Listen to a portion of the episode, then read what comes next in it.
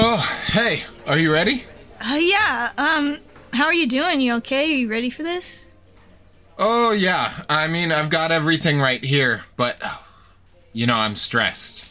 It's been a rough few weeks. I gotta say, planning for this and, you know, the long hours, late nights. Yeah, we put a lot of work into this, a lot of research.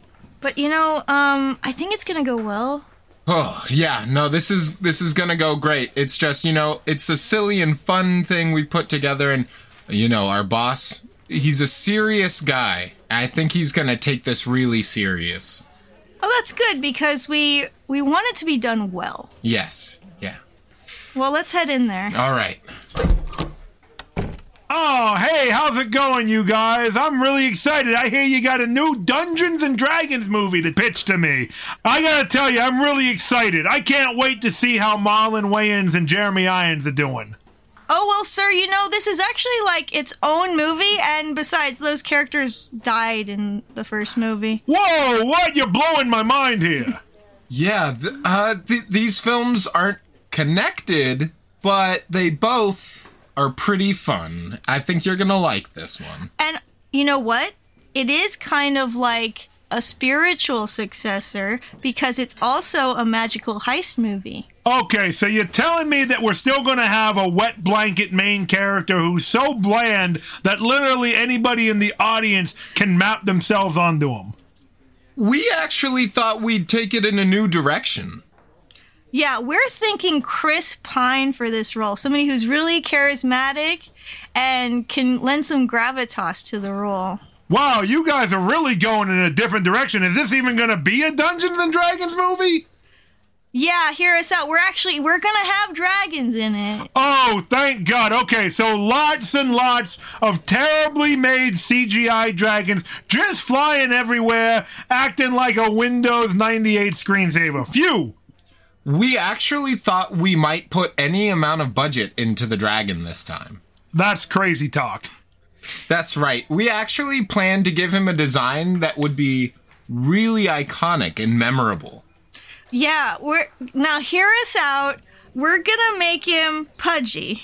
A pudgy dragon. Yeah, like he's kind of like a big pudgy puppy who's just looking for a treat.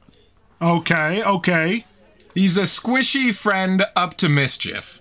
He's big and he's he's just rolling around eating people left and right.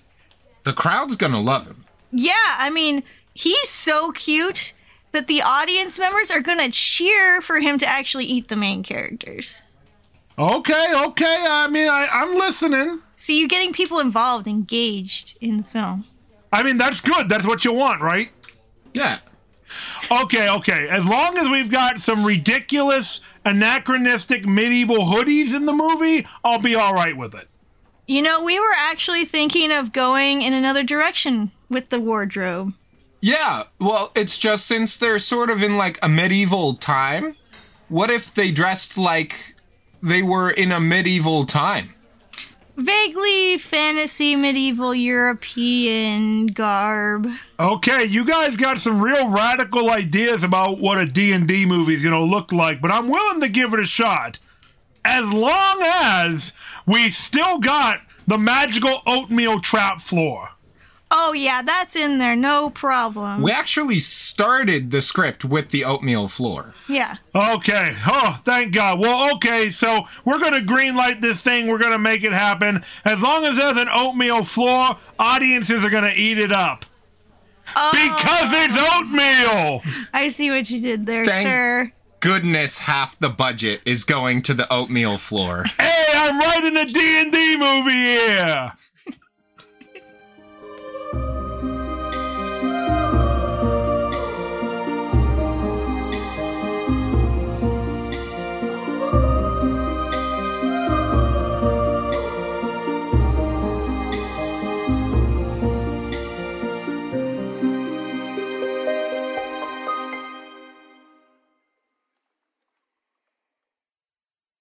Welcome to Neverwinter. Go fuck yourself.